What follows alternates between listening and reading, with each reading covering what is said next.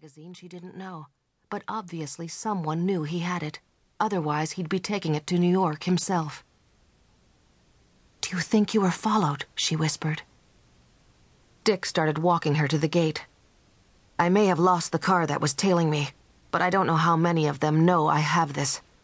I've signed up for the late New York flight to throw them off. They stopped at the gate. Dick kissed her quickly, then reached into his wallet and pulled out a ring. Jen, they may try to search me somehow. I bought this to give you in New York, but take it now.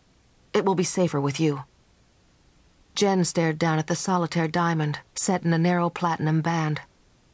An engagement ring, five minutes late. When Dick trusted her with the magazine, he had told her he loved her and needed her. In a few days, I'll make the conventional speech, he promised. She slipped the ring into an inside pocket of her uniform jacket, put a hand on his shoulder, kissed him, then raced across the field, up the ramp, and onto the plane.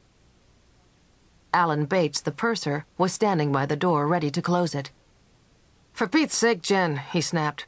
Captain Evans is having a fit. We're two minutes behind schedule. You make the announcements while I give cabin secure. You better not go near the flight deck till the skipper calms down. Jen caught her breath, straightened her cap, and turned on the mic. Good evening, ladies and gentlemen, and welcome aboard.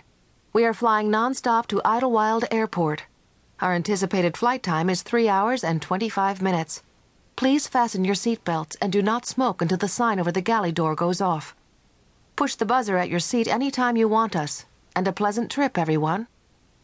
She snapped off the mic, pulled the reserve sign off the flight service seat, and sat down. Alan joined her just before takeoff. He stared out the window as Jen leaned her head back and closed her eyes. Her shoulder bag dug into her side, and she ran her fingers over it, thinking that she'd have to hide the bag immediately. Dick's warning that she might be followed rang in her ears, and she tapped Alan's arm. He turned from the window and bent his head to catch her question. Did anyone sign for the flight just before takeoff? Alan nodded. The ground rep first gave me a manifest with eight names Thirty seconds later, he came tearing out with an amended manifest with three extra pax. He reached in his pocket. Here's a copy. Jen's eyes skimmed quickly down the sheet. Two Mr. and Mrs. They would be the honeymoon couples up front. Four women's names. That would be the four ladies traveling together who'd been telling her at the airport what a lovely time they had in Bermuda. And here they were, the last three names. Hastings, Walter, seat 6. Clinton, Andrew, seat 9. Carlson, August, seat 18.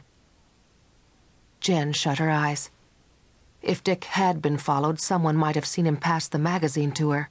Someone may have signed up for the flight at the last minute to get the magazine back from her. But which one?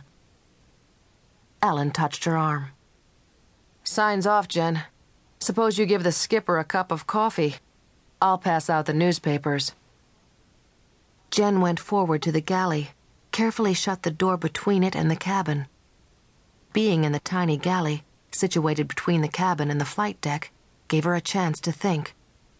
She reasoned that if she hid her purse here, no passenger could possibly get at it without being noticed at once. If she prepared the dinner and Alan did the serving, she'd be able to guard the purse for almost the whole flight. Still, she'd better hide the bag well, in case anyone tried to slip in and search for it. She rejected the grocery closets as being too convenient, bent down, and opened the door of the narrow, dark refrigerator. On the bottom shelf of the refrigerator, almost level with the floor, were rows of various salads. She carefully reached the purse in and wedged it behind them. Satisfied that it was out of sight, she straightened up and closed the refrigerator door. The satisfaction vanished when she noticed that the oil from one of the salads had made an ugly stain on her sleeve. She dabbed at it with a paper napkin, making it worse, and decided to forget it. Remembering the captain was waiting for coffee, she got out a cup, drew coffee from the tank, shook two lumps of sugar into it, then went forward to the flight deck. Hot, sweet, and black, Captain, she said, trying to make her voice light. Evans would not respond.